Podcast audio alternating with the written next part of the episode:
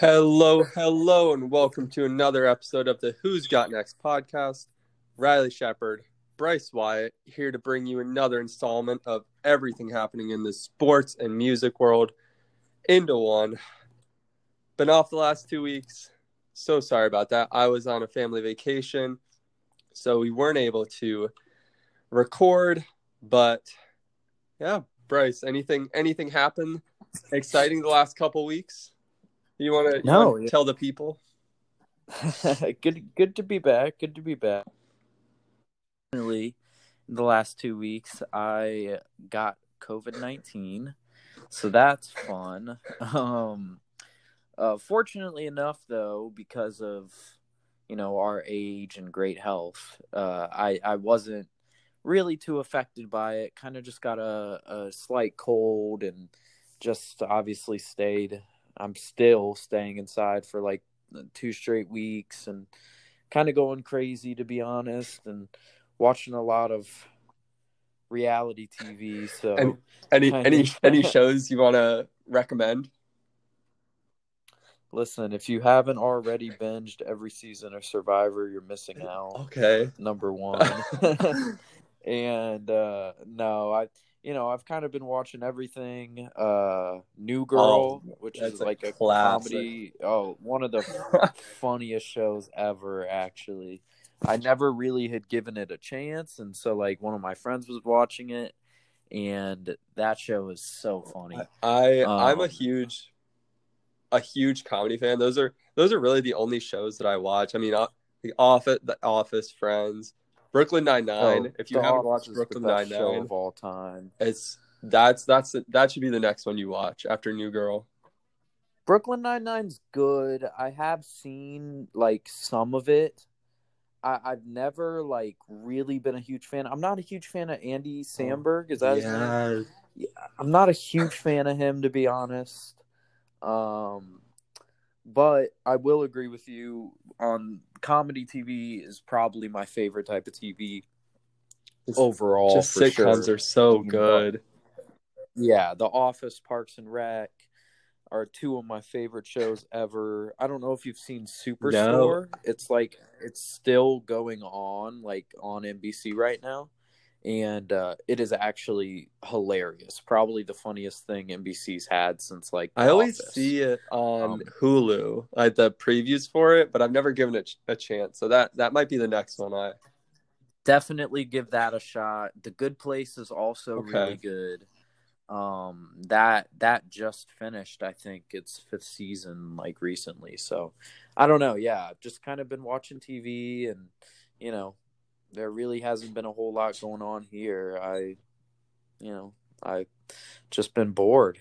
I want to finally get back out into the world. Like I'm sick of it already. Yeah, and that's the biggest thing is that obviously like it's for every other person's best interest that you stay in. But luckily we have some sports starting back up this week.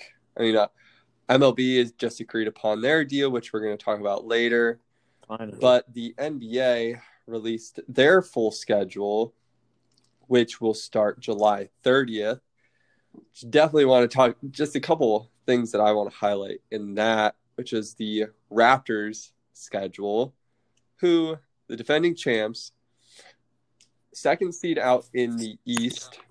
But their schedule going into this, which was the one that I really noticed when I was kind of going through the entire schedule, their schedule's tough. They have games against the Celtics, Nuggets, Lakers, Grizzlies, Heat, Bucks, Magic, and 76ers. All of those teams right now are in the 8th seed in their respective conference. Just the easiest game probably being the Magic, who are 30 and 35 right now. Right there with the Grizzlies, who are the 8th seed out west, 32 and 33. The Raptors are a lot of people's favorites to not only make it to the Eastern Conference Finals, but also to knock off the Bucks in the Conference Finals. Yeah, that's going to be a tough one. Which I could see. This schedule, they for the most part, have the 2 seed out east locked up. But this schedule really, if anything, is going to strengthen those odds. I don't know how you feel about that, but I would agree. I think if they can get through this schedule, they would have a much better chance of getting into that Eastern Conference Finals and potentially, you know, getting a berth to the finals. I think that this is really tough schedule. It really all depends on how the rest of the NBA plays this 8 games. That's a big part of it, yeah. And whether or not, you know, obviously everyone needs to get back into the groove, so I'm not saying I don't think that any team is going to really sit out a big star, but a team like the Lakers, a team like the Clippers, a team like even the Celtics, and even Toronto in certain situations, like, they don't have to really perform that well in these first 8 games. So it's a matter of, like I said, will they put their full energy, full effort into these 8 games before they get into the intense 7-game series that the NBA playoffs are? Or, you know, will they put it all on the line just straight from the beginning? And we all know just in a regular NBA season, it does take a little bit of time to ramp up and to get to your full potential. So none of these teams, in all honesty, I could see, you know, I could see the Wizards winning some of these games. It's almost like an expedition season in a way. Like, it's like they've had so much time off. They haven't had very much like training time. So it's a lot to do with how fast do you ramp up? How fast can you play well together? Like that type of stuff. I don't necessarily think that, you know, I don't know if these 8 games for the top teams are going to be a top priority. Yeah, you know, for teams like the Pelicans and teams like, you know, even the Magic and, yeah, you know, maybe Toronto, they could put a little more weight on it. And obviously they need the win to be there. So it's kind of a tough situation. I definitely think that the schedule that Toronto has could help them out in the long run based on how they perform. Exactly. So, especially for a team like Toronto, who has been dealing with a lot of injuries this season and haven't really had a lot of chances to play their normal starting lineup, which is competitive enough to stop Giannis. You know, they have obviously Fred VanVleet, Kyle Lowry. They have, and they're big, Serge Ibaka and Marcus Soul. That's a lineup that could contain Giannis in it. And for the Bucks, they need guys. They need Khris Middleton to step up. A player who, in a lot of eyes, is a good player, but is being paid like a great player, and even Eric Bledsoe is another one that those two players. Giannis, we all know Giannis is gonna step up in the playoffs. We all know he's going to be the best player on the floor every night. But to have a championship team, which the Raptors are, well, a lot of people seem to forget about that. And they have, outside of obviously Kawhi Leonard, they have their entire team back from last year, and their coach back from last year, who could, in my eyes, should win Coach of the Year in Nick Nurse. Yeah, I definitely with the Bucks. I definitely think that Giannis is the man on that team. No matter There's really no one else that compares to him. There's a lot of role players on that team. Really good role players, probably the best in the NBA. But I totally agree with you. It's like these players are getting paid money as if they are superstars, but they're not really that – they're nothing that special. You know, they're not going to be able to take a team to the finals by themselves. But – you know, you have other teams like the Lakers who have Anthony Davis and LeBron James, two players who I think alone can take certain teams, you know, to certain heights. And I think that with the Bucks, they really only have Giannis. So That's going to be interesting to see. I've never been a fan of the Milwaukee Bucks, honestly. I know a lot of people are really high on them going into this playoffs.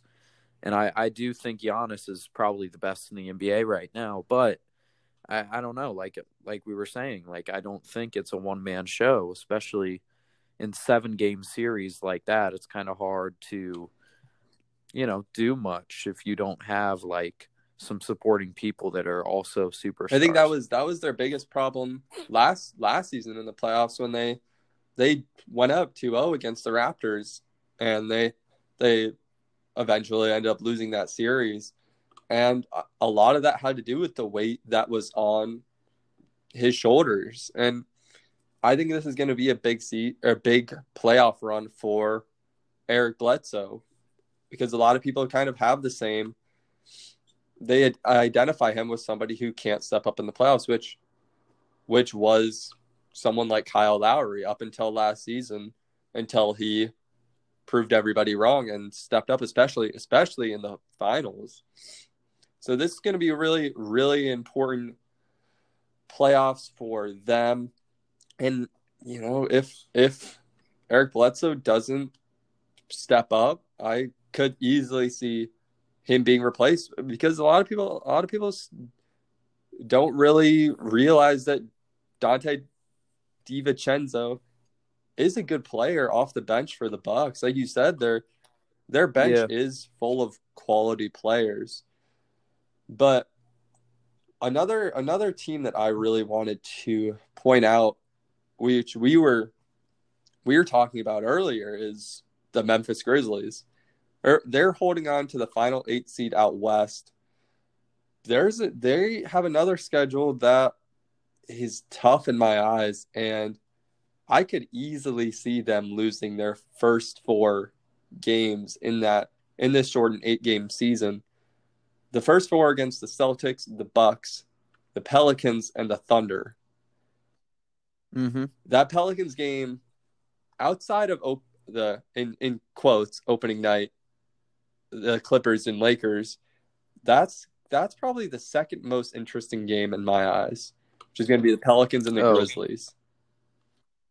Totally agree. I think that game is the one game that's it's going to like kind of it's going to turn the tides. And I think that will kind of tell us who that 8th seed is going to go to. Because you have a lot of teams like kind of getting in for that final spot. But then if you even look, you have to forget, I mean, the Kings are also in the running as well. And the Kings play the Pelicans twice. And I think that the Grizzlies are going to have a tough run to keep that 8th spot, because if I'm right, they're in there right now. I think three games, and a half, separating and a half them from above. The Trailblazers, the Pelicans, and the Kings are all tied for 9th. Yeah. Oh, yeah, exactly. So it's a really, really tough race. And I think that, like I said, for these teams like Memphis and New Orleans and even Trailblazers, the Kings, these are really important 8 games. And 8 games is a short. That's not very many games. You could easily win all 8 in a row. Like that's not really much of an issue, I don't think. Especially when you have to go into the playoffs and, you know, win a certain amount to even move on. So I don't know. I'm very intrigued to see where this goes.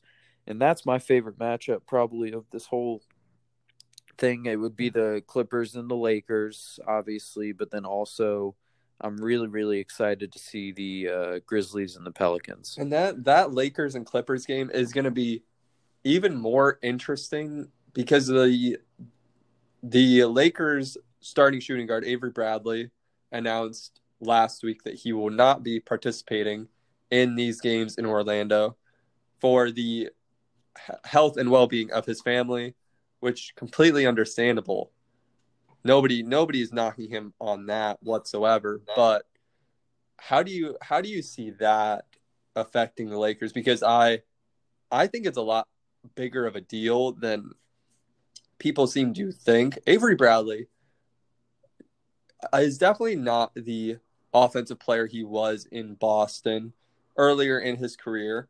But he's still averaging 8 and 5 for the Lakers, and still a great perimeter defender, which he's always been throughout his career. But that's going to be a big hit for them, especially on the defensive end, you know, against guys who they're going to be facing out west, you know, in the in the backcourt, guys like Russ, you know, James Harden, Kawhi. I definitely think that obviously it doesn't help to lose someone from your team regardless, because I think especially in the NBA, you have players who, yeah, they're role players and they, you know, they're not superstars, but they will kind of help you get to the level you need to be at if you're a superstar. And that's the whole idea behind it. And I think that, yeah, losing him is not good for the Lakers. It doesn't help them at all. But I also don't think that that is a make or break for them. I don't think that that is something that could potentially lead to them, you know, not playing well in this upcoming playoffs. I think that they have the star power, and even the other people, Alex Caruso, you have I'm trying to think. Rondo. You have Rondo, and the Lakers I think are going to be fine, to be honest. Yeah, and that really, you know, obviously he's a solid player for them, but that just means that these other guys that you mentioned, you know, Alex Caruso, even Danny Green, Kentavious Caldwell-Pope, all these guys, yeah, Kyle Kuzma, all these guys just need to adapt to that role, and they still have the supporting cast to do that. But yeah, I think it's just going to put a slightly bigger load on, you know, the star power of Anthony Davis and LeBron. Another player that another notable player. There have been quite a few that have decided that it's best for them and their family to sit out these games. But another notable one that I wanted to point out is David Bertans for the Wizards. He's coming off a career year, you know, averaging 15 and 4 for the Wizards, and just he's been a very solid stretch four next to Bradley Beal, who the Wizards currently hold the 9th seed out in the East, 5.5 games back from the Magic, who hold the 8th seed. Which realistically, they're probably not going to catch up to the Magic. But David Bertans has been getting a lot of heat on social media for deciding to sit out these games. I really want to see how you feel about that situation. If you were in his shoes, playing for the Wizards, what would you do? I don't know. I would have a really hard time sitting out in a situation like that. I definitely think that even though, yes, obviously the Wizards are not very competitive in terms of, I really don't think they're going to get to the playoffs, which also could lead to me wanting to play more, because then once you play those 8 games, you're done. Like, you don't have to stay in the bubble. You're not there for very long, but also you don't want to go in with the mentality of losing. It's a tough situation. I think that me personally, I would not want to do that just because I wouldn't want to let my team down. There's a lot of players on that team that, you know, are going to be there because they have to. So it's like, you know, they can't all just sit out. They can't all just say like, you know, oh yeah, I'm not going to do it this year. Like, that's not a thing. So I definitely would have a really hard time sitting out and kind of letting my team down in that way.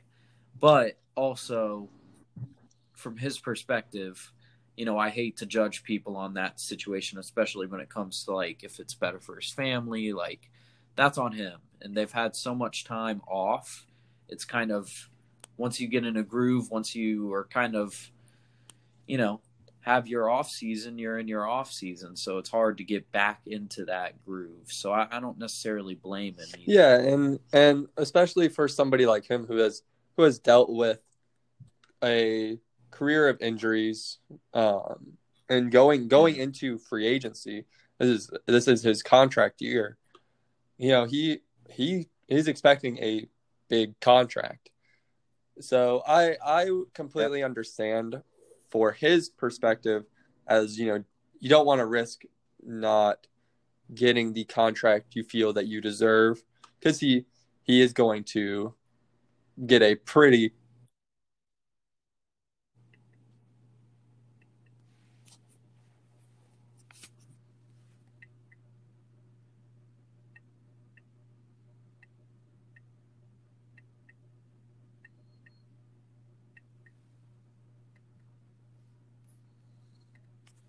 I think we lost him.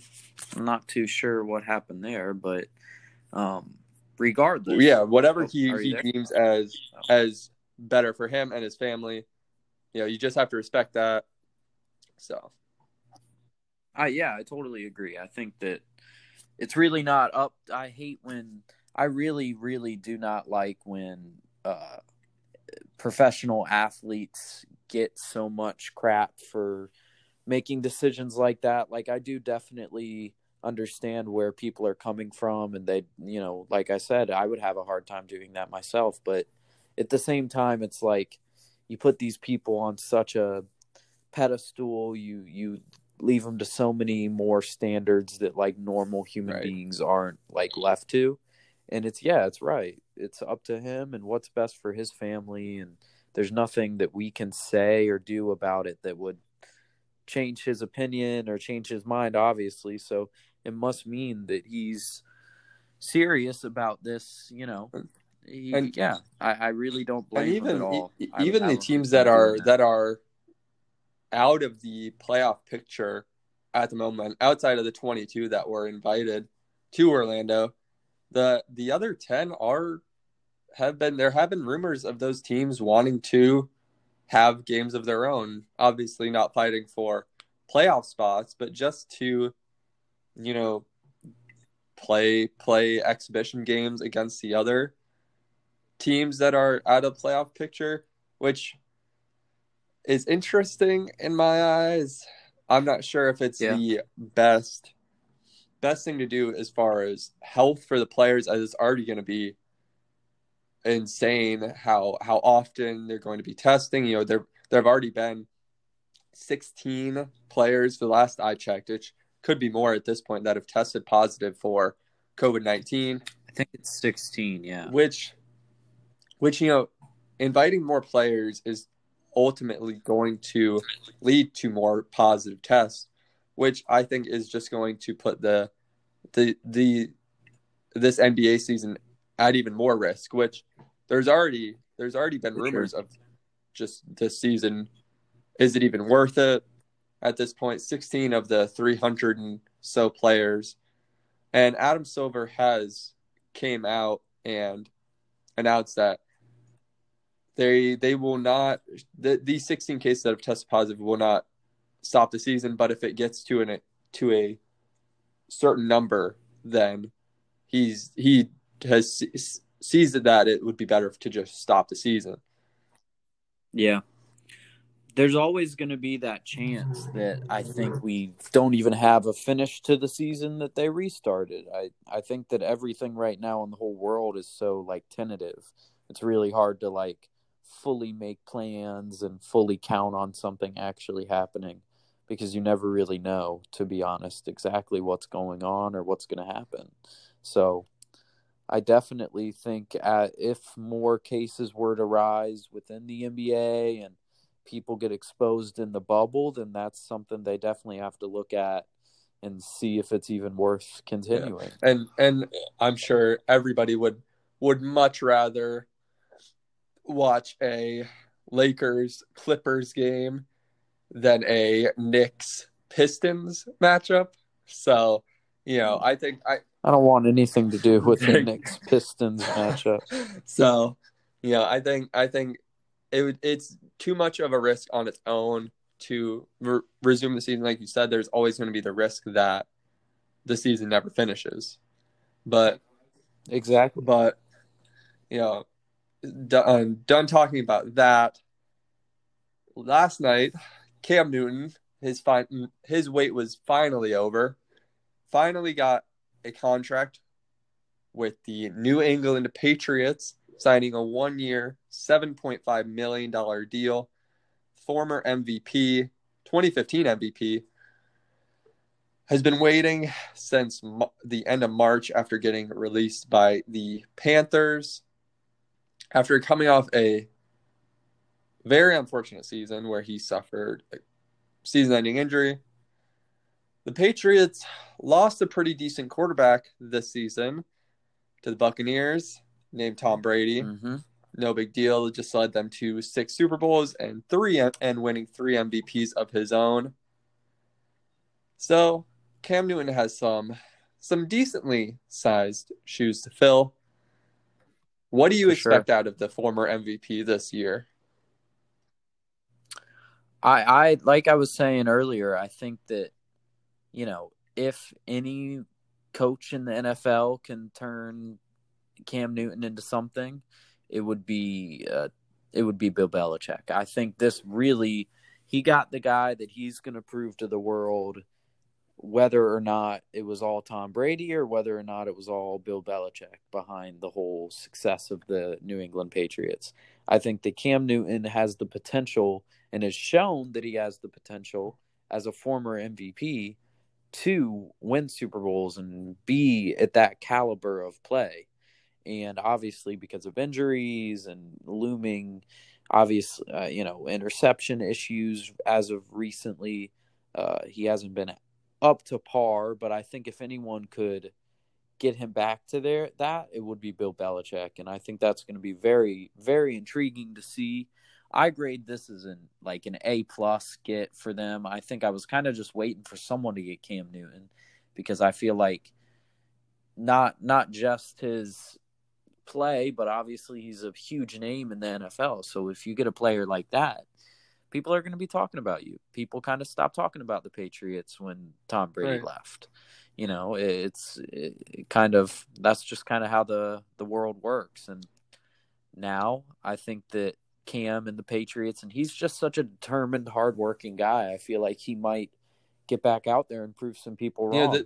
So I'm very, very after sitting out to see that basically all of last season, he got the rest that he desperately needed. I feel like that he's obviously a very mobile quarterback. He's been like that throughout his college career at Auburn. Yeah. He's been like that through his NFL career. Probably, I don't know exactly where he's ranked with getting hit among quarterbacks, but it's got to be up there, top 5. Top 3. Sure. But most injury risk for sure. The his style of play, and the question now is, I think, will Bill Belichick use his running ability to his scheme? And will they kind of switch up their offense? Because obviously with Tom Brady, they've never really been an offense that, runs the ball with quarterback very often. Do they turn it into a situation like the Ravens with Lamar Jackson and how he runs the ball so much? Can Bill Belichick adapt to Cam Newton, or will Cam Newton have to adapt to Bill Belichick's system? Confidently think that it's best for Cam Newton to adapt to Bill Belichick. Yeah. I would say I would agree with that. I think what they probably will end up doing is more of Cam will bring some things into the table, and obviously Bill Belichick will have the final say, but it will kind of be a mix of what the old Patriots offense used to be and what obviously Cam Newton can bring to the table, because it's something completely different than what Tom Brady brings to the table. So no, and I think Cam Newton realized that this past offseason his career was close to being over, and I think he realized that. So he is going to change his play style to play as long as he can, whether that means being a pocket passer or not, and just not simply running as much as he used to. And that's going to be tough for him. But like you said, if anybody can coach him to be like that, it's going to be Bill Belichick. Exactly. And I think that this, and that's another thing. Like, we don't even know what the NFL is going to look like. It's going to be tough to see if they can even start training camp on time. A lot of teams with players are really getting the virus. I mean, the Cowboys just had a big kind of outbreak, and so did the Texans and the Bucks. And so it's like, it's hard to tell if we're going to even have quite of a normal season in the NFL, but hopefully everything goes as planned. And if they can get out to training camp on time and start that, I think that there will be a good chance. I think now the Patriots went from the team in the AFC East, the AFC East, that I would say probably the Bills would win the AFC East. But now I think with Cam Newton, they have a good chance of coming in and shaking it up a little bit. I think that division is going to be really interesting to see. I don't think Gerrit Stidham really has much of a chance there in New England. And that's another thing with the Patriots signing Cam Newton. It's not the same situation, but I just only envision a kind of Kawhi Leonard with the Raptors situation last year, playing for the Spurs for his entire career, then signing kind of a 1 year, well, he got traded, but kind of just having a 1 year rental for the Raptors. And you saw how that turned out for Toronto, winning a championship. Now I don't see that the Patriots will win the Super Bowl this year. That not only is AFC East going to be more competitive than usual, but I just don't think that they have the sporting cast to do so. But like I said earlier, it's a low risk, high reward kind of situation. If Cam Newton exceeds expectations, then it's a win, and now they have a replacement for Tom Brady. But if it doesn't, then it's just a 1 year deal, and they still have Jared Stidham, and that's just 1 year, one more year of Jared Stidham getting to learn from Bill Belichick and Cam Newton, who now Cam Newton. Exactly. I think that is going to be a team to watch in the NFL this next year. Obviously, I think it was regardless with the whole Tom Brady leaving, what's Bill going to do in his first year? But I think that it's going to be really interesting now with Cam there. Cam's such a polarizing player. A lot of people really like watching him play. I think that it's going to really, really going to get the eyes on. Who do you think is going to be the best quarterback in the AFC East now, with Cam Newton for the Patriots, Josh Allen for the Bills, Sam Darnold for the Jets, and even Tua Tagovailoa for the Dolphins? I'm going to go with, I really think that Josh Allen is underrated. I think the Bills still with Cam Newton now, even though I think the Patriots are going to put up a fight. I think the Bills are kind of going to be the favorites to win that division. And I think that Josh Allen, he ran the most in that division, and I think it's going to be interesting. He's a very running quarterback. He led that team in rushing yards last year. And I think that if he can continue to do what he's doing, maybe get a little more accurate with his passes.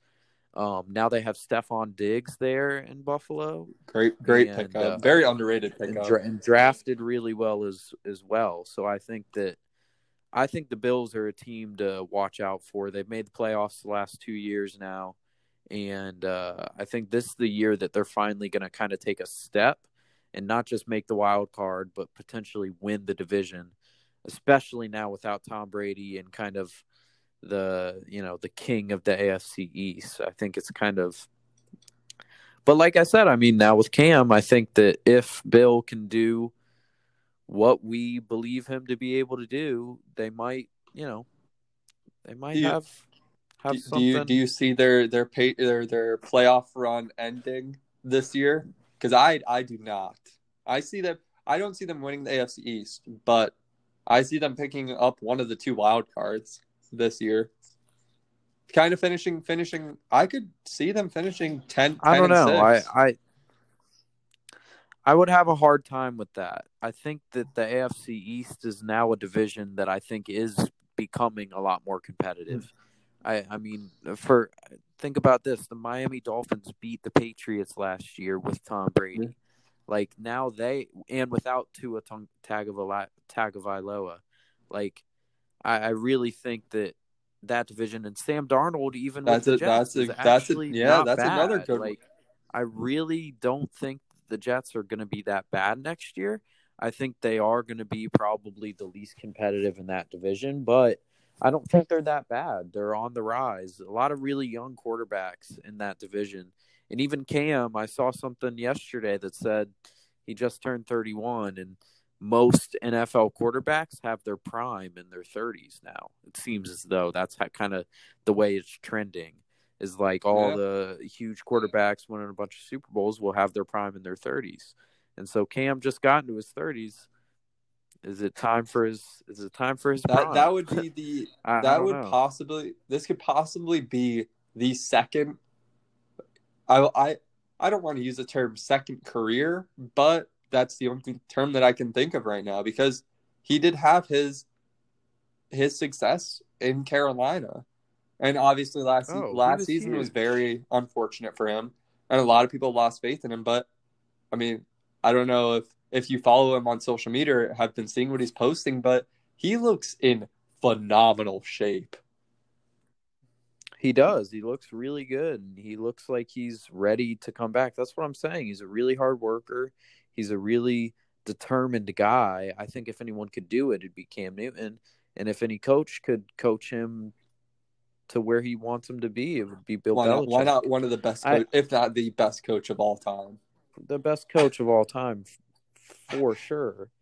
I mean, I think this year is going to be very telling. And now that Bill kind of has his guy, I think that it's kind of going to be interesting to see who kind of takes over. Was it Tom all those years, or was it Bill Belichick? Because we really didn't really get to see much of Bill without Tom, and we never got to see Tom without Bill. And I know you really, really want that to be Tom didn't need Bill as a Buccaneers fan. Oh, I already know the answer to that question. I'm just posing it to to America. I don't have to. But I do think that this NFL season is going to be one for the books. I really hope that it seems as though the NFL is the one sport that is fully committed to being on track and not letting anything change their decisions or what they do. And they had the draft on time. They had preseason workouts on time. And now it looks as though training camp is going to be on time. So the NFL seems to be the league that is determined to have a season no matter what. And I just really, really, really hope that nothing messes that up. I know that people are getting diagnosed left and right, and even the Players Association is kind of like told players maybe not to practice together so often, and kind of take a little bit of a break and practice on your own or whatever. And you've seen Tom Brady. People are still doing it. Tom is out practicing at Tampa high schools. He does not give a nothing. Like, he is out there. Coronavirus. Have you been able to see? Have you been trying to find Tom Brady driving around Tampa? Oh, no. I'm not that determined to find him, but I'll let him do his own thing. Hopefully I'll be in the stadium come September, but you know, and, we'll see. And like you said, the NFL seems to be the one professional sport that hasn't had problems starting their season. The one sport that has probably had the most problems with starting their season finally agreed upon a solution. Reporting for training camp this Wednesday, actually, is the MLB. Do you want to explain this season, this shortened 60-game season? Yeah, this is going to be probably one of the most exciting MLB seasons on record, recent history. I think that obviously in terms of, you know, the popularity of the sport, it might not be great because the month of July is the MLB's month and they're not even getting on track till July like 24th. But it is only a 60-game season. It's 10-team playoffs, which wasn't what the players were hoping for. They were hoping for some more playoff teams to get some more revenue from the playoffs, but they got 10 playoff teams. They're playing 40 games, so 10 from each team within their division, and then they're playing 20 games from the opposing division in the National League or the American League in the different leagues. Universal designated hitter, which is actually love really that. Awesome, I think. That might be something I think that could stick around for a while. I don't think pitchers hitting is something that the National League is really too stuck on. And what else? I know that 60-man rosters too, which is kind of big because now a lot of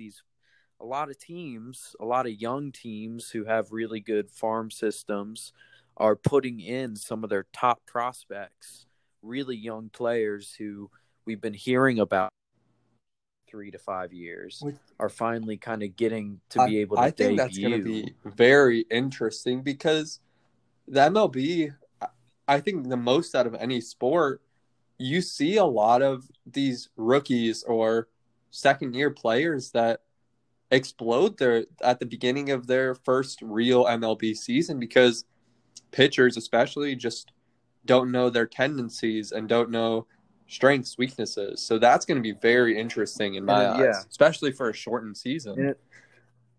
Exactly. And it's a very developmental league. So, and like we were saying earlier, like, yeah, with the short season, this is going to be like people – they're going to come to play every game. You can't in a 60-game season, you can't, you know, have a slump where you in 20 games lose 15 out of 20, which actually like happens regularly. You can't do that in this MLB season. And if you do, you're kind of screwed. I think it's going to be really interesting come playoffs because I think a lot of teams, you'll see a lot of the teams in the beginning of the season, like for example, like the Marlins will win like 15 out of 20 games or 17 out of 20 games or something like that. And certain teams who are streaky that are not very good could potentially make the playoffs and kind of be, this is going to be a very like interesting playoffs for the MLB because you could have a lot of teams who don't normally make it there just because baseball is such a, like you can get in such a slump sometimes without even like realizing what you're doing really and, you know, not play very well. But I think that the 60 games gives every team an opportunity to potentially do something good. And I don't know. I'm very, very, very excited for this. This is going to be a really, really interesting season. Usually no one wants to watch mid-July baseball. It's kind of boring. But now I think that every game is just as important. And I don't know. It's going to be interesting to see. This is another sport where the commissioners come out and said that there's a possibility that they might have to shut down the season halfway through. And especially with this, because they're not in a bubble system, they're going to be traveling like to everyone's stadiums. And a lot of teams are considering even having fans in the stands, which could add to potential coronavirus cases. I don't know. It's going to be very, very intriguing. I'm super excited. And we were talking about this a little bit before we started recording, but a lot of fans are interested to see if a player is going to be able to hit 400 this year. And obviously if someone does so, there's going to be an asterisk next to it. But if there's going to be anybody that does so, who do you think would hit over 400 in this shortened season? Ooh, that's a tough one. I think it's really, really hard to tell right now. The thing about baseball is it's so like tentative. No one really ever knows. Like there could be players who no one's ever heard of, like you said, actually come in and make an impact. I think you have the main players like Mike Trout and Aaron Judge and players like that who could potentially get to that. But I don't know. In this shortened season, it's so hard to tell. I definitely do not think, and this is me personally, I think if you not break records, but if you do something like kind of outstanding in baseball standings this year, I really don't think it means nearly as much, because baseball is, you're getting less than half the games here. 2.7 of these games equals one regular normal MLB season. That's absurd. So I really don't think that personal records and personal achievements this year are going to mean nearly as much, because to me, the difference from playing a 70-game season to playing a 162-game season is like ridiculous. Like I think that yeah, you're adding essentially more than 100 games to the season when you play a regular NBA season. So I really don't think there's really much debate on that situation. Yeah. I think that team-wise, I think that teams that aren't normally in the running to win a World Series aren't normally, you know, I think that there are going to be some very, very interesting teams up there at the top. Are there any that you see being a huge sleeper team this year? I mean, I hate to be biased, but realistically, I've done my research. I really, really, really do think that the Tampa Bay Rays are going to be the team to beat in the MLB this next year. They're in every power rankings I've seen. We're top 5. We made the playoffs last year and took the Houston Astros to a 5-game series, really put up a fight. Like even their pitchers said how much fight we have in us. And the Rays are one of those teams who have this.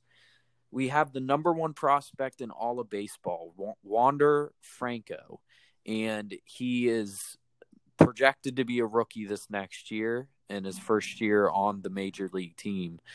And he is supposed to be like the next coming in baseball. Like he is supposed to be the best prospect we've seen in the last 10 years. And he plays for the Rays. And I think that we're gonna be really, really good this year. I think that, you know, someone on or ESPN, one of the main guys, ESPN baseball guys, had the Rays, projected the Rays to win the World Series. So I think that this could be the year that they surprise some people. You know, we've been competitive in the last 10 years. I'm not saying that maybe we're a sleeper team, but we are definitely a team that most people don't think or talk about because we're so low profile, not a big market, not a big market at all. And I think that obviously has something to do with it, but we're good. And I think the Rays are a team that are going to surprise some people. Yeah. And one of the biggest baseball market in MLB just signed Gerrit Cole. The Yankees signed that massive contract with him, 9 years, over $300 million. And opening night has the Yankees, which is going to be projected. Gerrit Cole starts that game against the Nationals, the reigning champ Nationals, with Max Scherzer on the mound. That's going to be a great opening night for baseball. And obviously right before the NBA starts, that's going to be the first, major professional sport to resume. So I think that's going to be a great opening night for them. It's going to be very interesting to see Gerrit Cole in a Yankees uniform. Yeah, that's going to suck. Yeah, that's suck for the rest of the AL East. I don't like that at all. But I am very excited for the MLB. I agree with you. I think that's a great opening day matchup. This season, I think, will kind of make or break the popularity for the MLB. I mean, now you still have people staying at home, not doing much. There's really no sports to watch, and obviously the NBA is going to be back. But that's kind of a baseball's all day. It's a longer season. I think there's a chance that popularity could rise in this next upcoming year, especially with the fact that every game is kind of going to be, or at least we would hope to be, a little more exciting. So I don't know. We'll see. It's going to be interesting. I think the Yankees, the Yankees, the Astros, the Rays, I think the Angels, like there's some teams that I think are going to be really competitive this next year, but you never know. Like with this short of a season, you really never know how competitive players are going to be, how competitive teams are going to be, if people are going to stay healthy. I mean, you could literally in an MLB season, like in a 60-game season, easily be out for the season with some of the injuries these guys have. So I don't know. I'm very excited. Yeah, and I think the biggest thing, like you said, is that they're not going to have that slump that the MLB seems to have midway through the season, where players just aren't trying as much. Possibly 162 game season.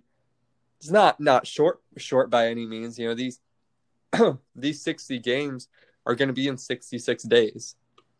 So there's not going to be a lot of time for, layoffs or to take the foot off the gas. So, like you said, this is going to be very, very interesting, very important season for the MLB. Very. I agree. Totally agree. I'm excited for all these sports to get back up and running. I think I'm probably most excited for baseball, and that's probably a super unpopular opinion to the rest of the world, but that's just me. I think that this is going to be a very, very fun year, probably the best summer of all time. After these last couple of months, I think we all deserve that. Finally we're getting to the final stretch. We're just not even a month away until MLB resumes. Just over a month until the NBA is going to resume. But that's really all we had as far as sports goes. I have five. I guess this is now my power rankings for the releases of the week. I have five songs that I think everybody should listen to. So let's get that started. At number 5, I have to show love to Dominic Fike. Released a new single this past Friday called Chicken Tenders. Ooh, this Chicken Tenders. It's such a nice vibe to it. Dominic Fike never misses on a song. He's by far one of the most talented artists in music right now. And I am so excited to be a part of the rise of Dominic Fike's career. He's had a few big songs out. 3 nights really blew up. I think it's over 100 million. It's got to be over 100 million streams on Spotify right now, the last time I checked. But Free Nights is great. Fantastic song. And he's actually from he's from Naples, Florida, which I'm from Cape Coral, Florida, so very close to one another. But that song was actually about our area. So have to show love to Dominic Fike and the 239 for that. At number 4, I have Bankroll Hayden. And this was a very tough choice for me because he did just release an album. But I have to give Drop a Tear featuring Lil Baby the spot. I was also considering two other songs out of that album. What You On Today featuring Polo G was another great one. And this family-friendly show, so I won't say the full title, but F With Us was another great one out of that album. And I've been a fan of Bankroll Hayden for a while now, so it's really cool to see him getting these huge features on this project. So definitely listen to that song. It was very, very chill. And I love chill Lil Baby. So that was a fantastic song out of that project. But those other two that I mentioned were also great. So number 3 spot on my weekly power rankings, have to give it to Justin Rarri. Released a single called Two Seater. Absolutely fire. Perfect kind of party song. And if you haven't listened to Justin Rarri, please do yourself a favor and listen to his biggest song is probably W2 Leezy. Definitely just a very hype artist. Like I said, perfect artist to play for parties and, those more high energy environments. So definitely have to show love to him for that. And my number 2 spot, I know it got released over a week ago, but this song is just way too fire not to mention in this list. I have to give love to Smokepurpp. His single with Jack Harlow called Tide Pen. It was absolutely fire. And Smokepurpp released his album Florida Jet. They both absolutely killed this beat, which is an also fire beat. Had kind of a Karate Kid kind of vibe to it. Had a flute in the background. I think it was a flute. I don't know. But only problem I had with it is it was just hardly 2 minutes long. I could have listened to them kill that beat for another minute and a half. But that song, even though it got released over a week ago, probably my favorite outside of the song that has this number 1 spot, probably my favorite song from the last 2 or 3 weeks. But to mention the number 1 spot has to be, and I've decided top song of every week is going to be called the Who's Got Next Golden Seal. Have to give it to the What's Poppin' remix. So good. Jack Harlow featuring DaBaby, Tory Lanez, and Lil Wayne. Jack Harlow doesn't get better than that. Jack Harlow is blowing up so fast, and this was such a dope lineup for him, who's a new artist who's blown up very fast with the original What's Poppin'. I checked last night and it has close to 300 million streams on Spotify. Wow. And that's really, really cool for him to, get DaBaby on the song. I'm going to kind of give a rundown. Really cool for him to have DaBaby, who's probably been the most popular name in rap for the last year or two. Yeah. Probably. Every other song he releases makes it on the top charts. Tory Lanez, who in my eyes will always be underrated, and I will never understand why. He's one of, if not the most versatile rapper in the industry right now. You can listen to him really any mood, chill or hype. And he snaps on the song. I'll give my rankings of who had the best verse at the end, but also really have to shout out Jack Harlow for getting Lil Wayne on this track. It was just crazy. Yeah, it was just so dope for, you know, for someone like Jack, who's, you know, making his name known in the industry, to have an OG like Lil Wayne, one of the greatest to ever do it, to be featured on your track. A lot of people, even though a lot of people have been saying that Lil Wayne's verse was trash, but it was absolutely fire in my eyes. And everyone had a good verse, if not great verse. So let me just rank them if I had to, even though, like I said, they were all good, if not great verses. Number 4, probably have to give that to DaBaby. Number 3 was probably Lil Wayne, and then 2 was Tory, and 1 was Jack, because